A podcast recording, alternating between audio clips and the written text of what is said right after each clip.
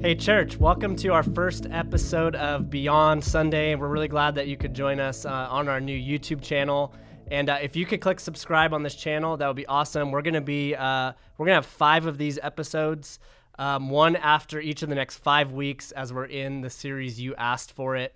Each one of these questions, these are big enough questions where they deserve more content from us. I mean, it's hard to answer these questions in 1 or 2 sermons.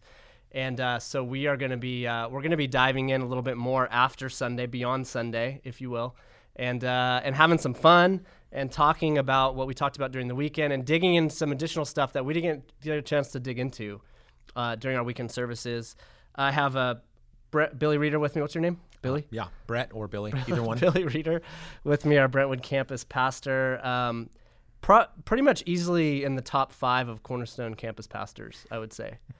Wow, that's a huge compliment. Really, thank you. You're in there for sure. Yeah, excellent. And glad I made that. You know what? I was watching the Warriors game last night. We're filming this on Saturday night, and they played last night. Great game, by the way.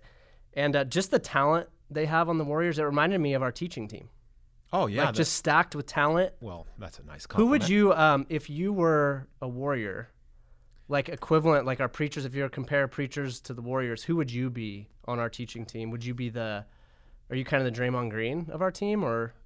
No, I wouldn't say that. I mean, you could get emotional and like fired up and stuff. Yeah. And not see everything clearly. I'm more like the KD. Oh, you're the KD. Yeah, I would say that. Smooth. Yeah, just kind of, you know, you're going to just take it to the rack and just go for it, but also you can pull up and you can break ankles. I mean, that guy, I relate to him in a lot of ways. I don't know. Okay.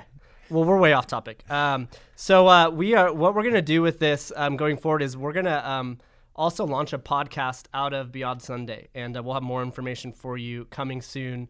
We're probably going to title it Church Stuff, where we dive into not only sermon content, theology, but also church strategy. Why does Cornerstone do things the way we do things? A couple of the topics we're going to jump into in the beginning is why should we care about diversity in the church? Why is that important? Or another one is, how do you be a great life group leader? How do you become a great community group leader? What are the attributes of a community group leader that make that person really, really effective as God uses them? So we're looking forward to that. That'll be coming soon. But for this episode, we are following up on the last 2 sermons in our You Asked For It series, in which we tackled the question, how do we know the Bible is true? If you missed those sermons, you can go on our website, cornerstoneweb.org, and catch up, because everything that we're talking about is kind of jumping off of those sermons. So you'll still find value in this episode, in this podcast, even if you didn't watch the sermons. But if you watch those sermons, this would be even more helpful for you. And so before we dive in, I did want to recap just a couple of the things we covered, and you can help fill in for me in the first 2 weeks of this series, answering this question of how do we know the Bible is true. Pastor Matt talked about the proofs that we have, which you helped write that. Yes. Which was fantastic content. And we got into the manuscript evidence is airtight. I mean, the words we have in our current Bible are like 99%, if not more than that, the exact words that were written down by the original authors of the Bible. Absolute miracle. Absolutely. What you just said is true. Yep. And then the historical evidence of the Bible being true is monumental as well. Right? And absolutely. So our conclusion after that was the words we have are authentic, they're real. It's hard to poke holes in them because of the evidence that we have that backs them up is this is true. This actually happened. Yes, and many do try to poke holes in the Bible's reliability, the manuscript evidence. You've got popular writers like Dan Brown, like Bart Ehrman, who wrote a couple of New York Times bestsellers on this very topic. But for every Dan Brown and Bart Ehrman, there's 100 biblical scholars that will like completely refute those guys, and you just never hear about it because they don't sell books like those other guys do. It's not as exciting. So this last weekend, as you were preaching across all of our campuses except Matt preached live in Danville, you jumped into a little bit more of the gray area on this topic, right? And part of what we struggle with the Bible and what we wrestle with. And so that's where I want to jump after. And the first thing I want to talk to you is about what struck me the most was when you were preaching on something can be completely true, but not necessarily factual historically. And that, for me, that was such a powerful moment, and that resonated a lot with me and just helped me get clarity on certain things that I struggle with or wrestle with the journey that I've had of understanding Scripture. So I want to dive into that a little. I want us to unpack that a little bit more in a way we couldn't do because of time with the series. So I want to see, this is, I'm going to give you my take on where I land on certain texts that you brought up, and then I want to get your take, just your opinion. Okay. And I'll preface this as we don't know. Like, we're a couple knuckleheads who enjoy studying this, but we don't know. Right. So I'll go first. You listed three texts within Scripture that the signals are kind of murky. They're not clear. Is this narrative history? Is this poetry? Is this extended parable? Genesis 1 through 11, Job, and Jonah. So I grew up believing and being taught that all three of these were literal historical events. And I've gone on a journey over, I'd say, the last 15 years in coming to the, I'd say, leaning that they're not historical events. Just in my study, the way they're written, and then other factors that I'm processing through. But I have no idea. Like, I don't know. I'm fine either way. Where do you land on these three in terms of your personal opinion?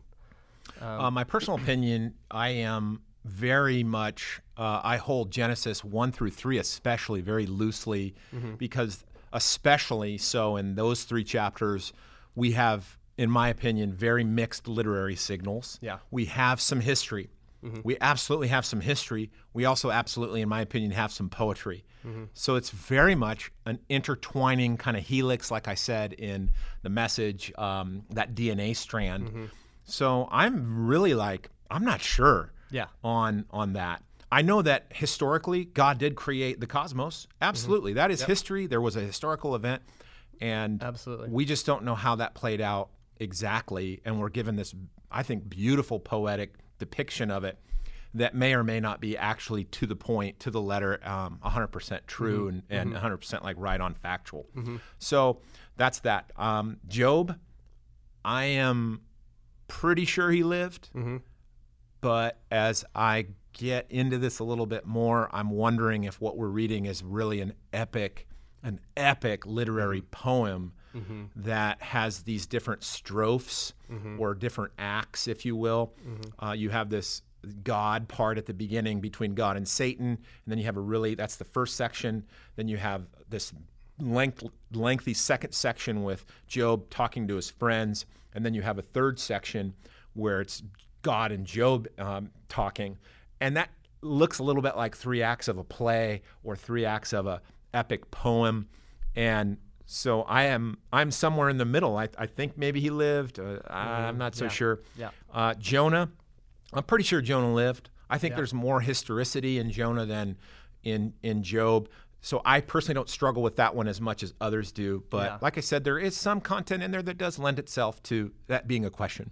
Yeah, and I remember the church I grew up at, there was actually a Sunday night event where they dug into some of these topics a little bit, and I remember two grown men standing up literally yelling at each other. I mean, just full of anger over the polar opposite positions. And so I was modeled a really unhealthy way of approaching about these non-essentials, right? Right, okay, wow. They're not arguing about the factual evidence of the resurrection of Christ, which is something you should defend with all that you have.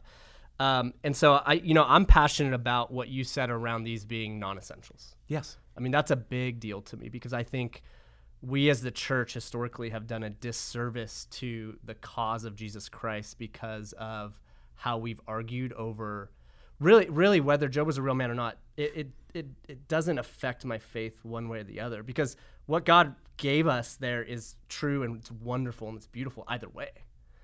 And it affects my life positively. I agree. And it doesn't affect my views on Jesus at all. So I think sometimes the visceral reaction that people have, unfortunately, is they believe that once you start to maybe bring in some questions about the historicity of these secondary characters, they feel that it's a slippery slope into now you're questioning everything about the Bible being, true and real. So I can see where that comes from, but at the same time, that's kind of a monolithic approach that really doesn't do anybody any good at the end of the day. Yeah.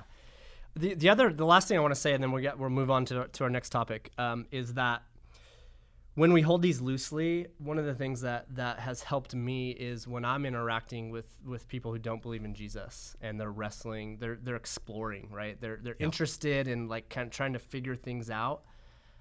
I don't have to spend time trying to convince them of certain things that are really a waste of time and are actually things that are keeping them. They're like roadblocks for them, and I can almost let them go and really get more directly to Jesus and get past these if I'm not holding on to them tight one way or the other.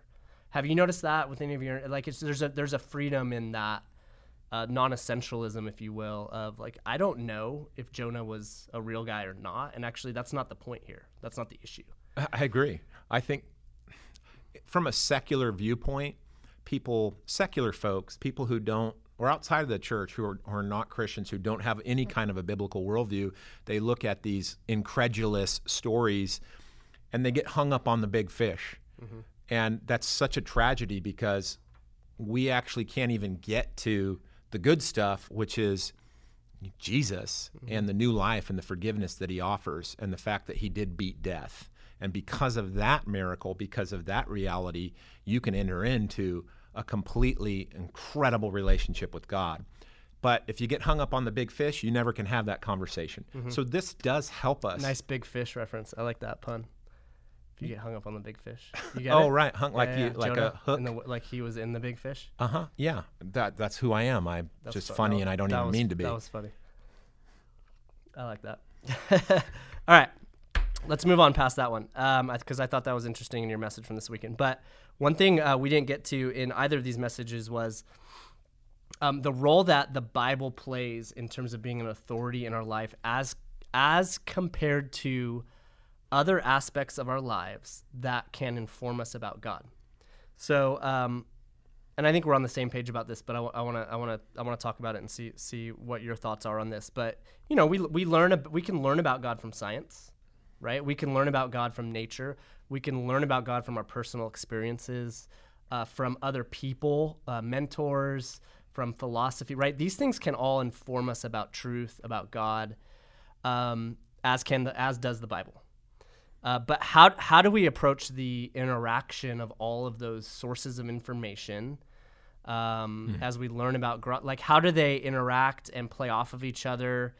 Well, let me just stop there, and then let me see how would you position that, and then I might add in a little bit more.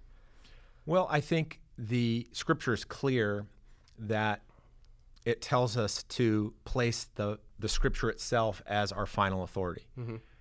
That's not to say that, like you said, we can't have other types of authority in our lives that inform us, that help us make decisions, that even help us have a view of who God is. Having said that, the scripture then, of all of those options, stands at the top. Mm-hmm. It's the top of the heap. Mm-hmm. And if any of those other subsets were to conflict with what the Bible says, scripture wins. Mm-hmm. And this is, of course, the Orthodox Christian teaching. This is what the Reformers helped to bring us back to 500 years ago, because the different authority systems had become pretty topsy-turvy in the church. You had human authority 500 years ago in the medieval church replacing biblical authority, and the Reformers came in and said, well, we should flip that back to its rightful place, mm-hmm. That's rightful order. So as a church, Cornerstone, being in the Reformed tradition in terms of like we are descendants of the Protestant movement, we say, as well as Martin Luther, as these other men and women did, that the Bible in a sense is our final authority. Mm-hmm. So that's in a sense my understanding of mm-hmm. how this all stacks up and in order of priority. Yeah, I'm on the same page, and I think there's a spectrum here, and there's a happy medium on that spectrum as you have. I mean, historically, there are today people who would cling more to a fundamentalist viewpoint of Scripture is the only way we can know anything about God, and it's the only source where we can find truth. And there's not that many of those people, but yeah, but they've been out there. But then you have the more common end of the spectrum, which is obviously Scripture doesn't contain any truth, right? And so we lean more one way, but I would say our society more leans into personal experience as the primary authority of truth in our day and age. So we interpret all truth through our personal experience. And I think personal experiences, obviously it shapes us, it forms us, mm-hmm. It provides a lens through which we view everything, including the Bible. But it's deeply flawed. I was just thinking about this the other day. I mean, my mom passed away in January, as you know. And so that journey of her cancer and losing her and then grieving it's been I haven't grieved like that before. I haven't lost anyone close. And so it's been a new experience for me, but it's a personal experience that absolutely has informed me about God, right? I've learned more. I could read in scripture about sorrow and grief, but then feeling it taught me more because I had to experience it. But it didn't have to, like, that personal experience could have taken me in the wrong direction too. It could have created anger towards God. It could have. And so the personal experience alone isn't authoritative enough if we don't have scripture to bounce it off of and to check it and to be like, hey, how do I go through grief? Like, who's going to advise me on that? Mm-hmm. And that's where we turn to scripture to say, hey, that personal experience is valuable and it can teach me a ton about God if I have that that real authority, that truth of scripture to bounce it off of. Would you? Does that make sense to you? Yeah, I think we all have that, Chris. And I mean, we were right alongside you as that whole tough time unfolded. And I think there is the reality of grief as a theory, but then there's when you really experience it, and that does shape and form even who you are as a person. Mm-hmm. It also shapes who you are as a pastor, as now you can relate, sure. I think, to those. Yeah. I care a little bit more. Well, you understand it firsthand. Caring is not my core strength, but no, you do. I would say this also about personal experience. What the culture struggles with this, because if personal experience is the number one authoritative force in a person's life, what happens when someone's personal experience clashes with another personal experience of another person? I mean, who wins? Like, what is the final arbiter there? And that's where you go, that doesn't really work that well. Mm-hmm. And yes, we can kind of navigate some of that, but boy, you run into a lot of obstacles. And so having scripture, having this outside, again, 100% truthful, 100% factual and reliable and trustworthy book of God's word there really does give us a roadmap that mm-hmm. is impeccable. Yeah. And I would also say one of the things I've learned is to not be afraid to dive into these other realms, because I believe ultimately they're even if there might be some confusion for a season, they're going to ultimately point us mm-hmm. towards the one truth that exists of our God and our Jesus. And so I've enjoyed digging into science and learning because I believe it reveals God ultimately. I enjoy philosophy, right? Because you may come across some confusing things, but ultimately I believe it reveals the core philosophy of who God is. And then we talked about personal experience and all the others as well. And so one of the shifts that I've made is actually instead of avoiding those topics out of fear of, oh, I'm scared of what I might find, the freedom to be able to lean into them with a confidence in who God is and how he designed everything, that ultimately I'm going to find the truth of God in all of those realms. Yes. So that gives me a lot of confidence. All right. Let me change topics. And one of the things we weren't able to get to in either of these sermons on how do we know the Bible is true is the concept of inspiration, right? We believe that the Bible is the inspired word of God. What does that mean? Like, what is it? What is it? What when we say it's the inspired word of God? What are we saying? Like, what's the English version of that?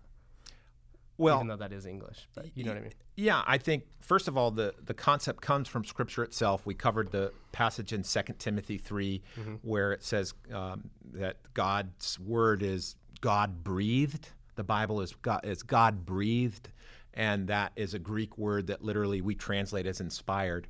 And so ultimately what it means is that the Bible, even though it is written by human beings and it is a very human book, it is also equally all of God's words that we are reading. Mm-hmm. So this wasn't just like someone who saw a sunset and then wrote a beautiful psalm about God's creation because that inspired them in that way. Mm-hmm. We don't hold that. The doctrine of inspiration says that God through the mystery and the power of his Holy Spirit, actually conveyed his thoughts and his words through someone, through a Bible writer, to put down on paper his truth, his words, what he wanted to say to us. So did God, so does that mean that God, spoke audible words to King David as he's writing the Psalms, and all David was it like a scribe transcribing what he heard God saying? God's like, David's about to go to sleep, and God's like, hey, David, don't go to sleep yet. Get up and go to your table, get a pen and paper, write this down. Yeah. You ready? Yeah. The Lord is my shepherd. You got it? I shall not want. No, that's not necessarily what the doctrine of inspiration says that at all. Yeah. It actually is more complicated than that, because it's, even though these are God's word, the other component is this is the human being experience that God used in this, again, sort of superintending way to put those words down. Now, having said that, there are some times where what I just described did happen. In the book of Daniel, for example, God says to Daniel, write these words down, and he writes them down. And then in that story, he doesn't even know what they mean. And he asks God, and God says, I'm not going to tell you, it's for somebody else. And so there's these little bits and pieces where that does happen. But by and large, that's not the normative pattern for how Scripture was compiled. I think it's actually more beautiful this way, because Scripture was obviously written by humans, right? You could see there's David's emotion is in it. That was David's unique emotion. That wasn't God's emotion that David was just, that was David's emotion. That was Luke's, work that he put into the research. And Luke was the one interviewing people and doing all the research behind his gospel and the book of Acts. And he had his own flavor. He had his own way of writing. John had a much more poetic way of writing the gospel. It just flowed in a tip because it was him. It was a human writing it, and at the same time, it was exactly how God wanted them to write it. That's right. Through some divine inspiration. That's the best word we have. Yes, he breathed it through the people and conveyed it in such a way that it is both them and God fully. It's a little bit like Jesus. He's 100% word. He's 100% man, and essentially so is the Bible. Luke, for example, uses a lot more complicated vocabulary. He was more learned in Greek than John, who was a fisherman, right? He's basically a guy who's unlearned. And so we see his grammar and even the structure of his Greek as being a lot more street or hood. And so you see their personalities and their experiences even coming through. You're the one who would recognize street and hood. You know that when you see it. Oh, yeah. Right? Oh, totally. You're Billy. As a dairy farmer from Oregon, absolutely. For sure. You know hood when you see it. Absolutely. Yeah, no, I totally agree. What about... one other thing about inspiration that's interesting. Because of this variety, what the doctrine of inspiration doesn't mean, though, is that we should have some people who are more inspired than others. So sometimes you may hear some teaching that says, well, if Jesus didn't teach on a topic, but Paul brought up the topic, then it actually doesn't carry as much weight. And actually, we have to take a step back and say, no, that's not how we understand inspiration. We understand inspiration that all these words are equally inspired. So if Paul brings up a topic in one of his letters, for example, then we would say it's because the Spirit of Jesus somehow inspired him to do that, the same Spirit of Jesus that actually had us record the words of Jesus himself. And so they're equally inspired.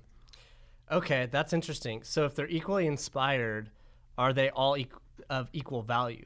Is the Song of Solomon equal in value to the Gospel of Luke? Well, I think it maybe depends on where you are in your life. Right? If you're on your honeymoon, can they I don't know. That's maybe not. Yeah, no, that's good. We don't have to cut that out. I like that. If you're... I don't know.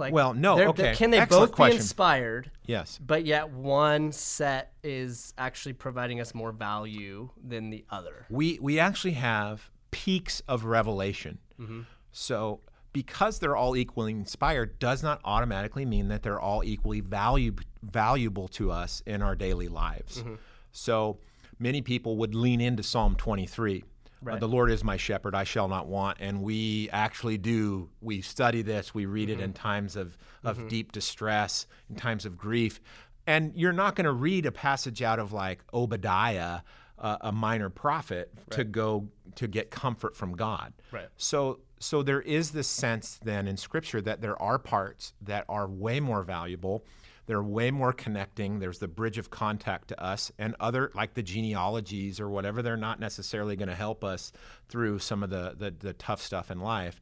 So no, it doesn't mean that. It also doesn't mean that you can't have a favorite person, author. Mm-hmm. Some people don't like Paul very much because he kind of comes off a certain way, but they mm-hmm. prefer John. Mm-hmm. That doesn't mean a person can't connect more to one author of Scripture than another.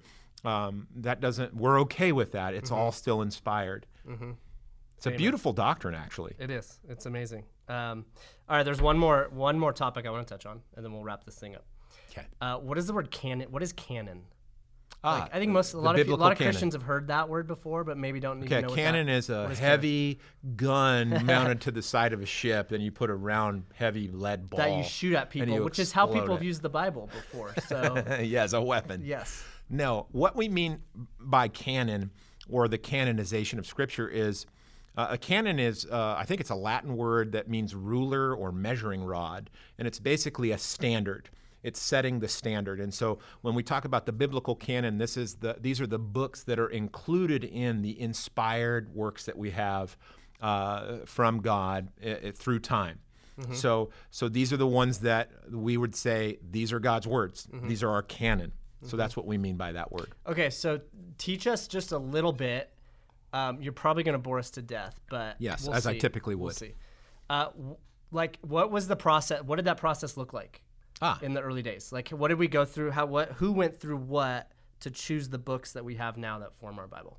Right. Okay. And so, second question: yes. Was there any funny business that could call into question the Bible is, Yeah, that's not the right set of documents. That's a good question. Your second one about I think there is some cultural criticism, again, outside the walls of the church about how the Bible books were chosen. I think one of the more popular myths, if you will, is that the books of the Bible were kind of formed willy-nilly, that it depended on who was in the room when it all happened, and had there been a different set of persons in there or a better lawyer lobbying for mm-hmm. a different book, it could have easily gone a different way. Mm-hmm. We could have had a different scripture.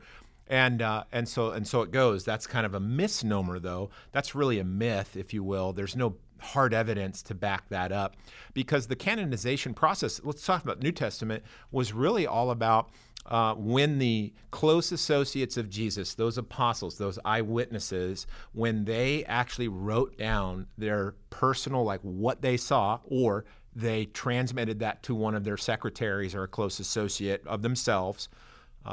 Peter to Mark, Luke interviewing all these people. So these were eyewitness accounts from those who walked with Jesus, and they wrote this stuff down, and that made it authoritative. And then as those works were distributed amongst the early Christian communities in the first century, people began to read them, people began to be changed by them, and because of their effect in the communities, people basically were the Christians were this is God-breathed. This is mm-hmm. inspired canon.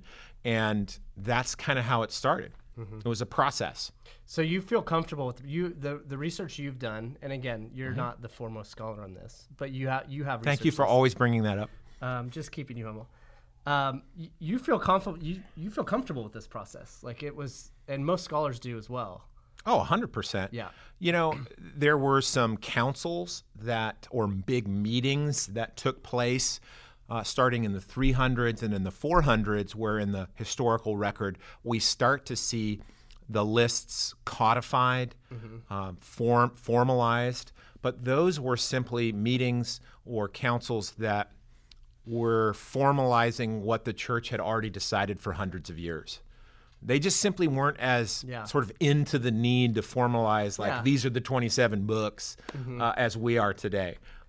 Yeah, and so there was more communal agreement that this is, this is what is Scripture. Yeah, like it wasn't top down per se.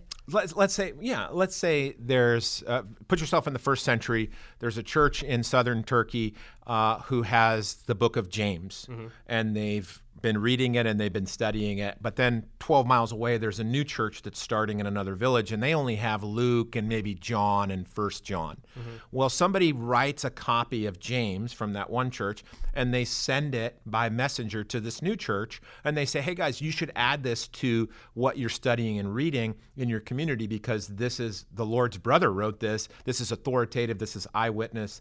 And this is material that is God-inspired, and it's changing our lives. It's transformative. And so this new church then reads this letter, and then they begin to feel the same way. They begin to see its effects, and then they're like, absolutely, this is 100% God-breathed. And then it began to kind of, in an informal way, mm-hmm. spread around mm-hmm. like that, book by book. Gosh, it just amazes me. The process the Holy Spirit went through to preserve this text, and to give us so much evidence for us to have confidence in what it says, and the accuracy around it is just absolutely incredible. One little fact on the canonization, we have a list in the record from I think about 175 A.D., so later in the second century that has almost the entire New Testament listed down, like, hey, this is our stuff. And so early on, I mean, within less than 100 years of when John was finished writing the last little bits, right, we have like a pretty good list of what the churches were using and how they were using it. So we've got great evidence that the canonization process happened early on, and then it really didn't change much. Mm-hmm. That's awesome. I love it. And it's not that boring. That was pretty good. Good job. I mean, a little bit boring, but it's helpful information. I think this is important for us as believers, as followers of Christ, to study, to know, to wrestle with, to reflect on. So thank you for taking the time to jump in here. And I think that's about it for our first YouTube episode of Beyond Sunday. You were probably the best guest we've had so far. Oh, wow. Thanks. You're into ranking, aren't you? I'm ranking a lot. Yeah. It's a thing I've had today. I've been thinking about that. That's so wonderful. No, I appreciate you. Yeah. You're awesome. All right. Thank you, guys. Next week, we are getting into the topic. What's our topic next week? We are talking about Steve Ingold's preaching. Yes. On why can't I stop doing the things I know I shouldn't do? That's a good question. Very good. I want an answer to that question. I'm not gonna like list out my things. Yeah. Maybe you guys can do that and be on Sunday. Maybe next week. Tune in next Sunday. Ingold's going to list the things that he can't stop doing that he should absolutely stop doing. I could list a few of them out on his behalf. Well, people who have that question, they're in good company because the Apostle Paul had the same question and he wrote about it. He did. In one of his letters. Yes. And I think it's a persistent question that we have to wrestle with. So I'm really looking forward to our turn at it. Yeah, awesome. Well, thanks for tuning in. Make sure to subscribe to this channel, and we'll talk to you guys later.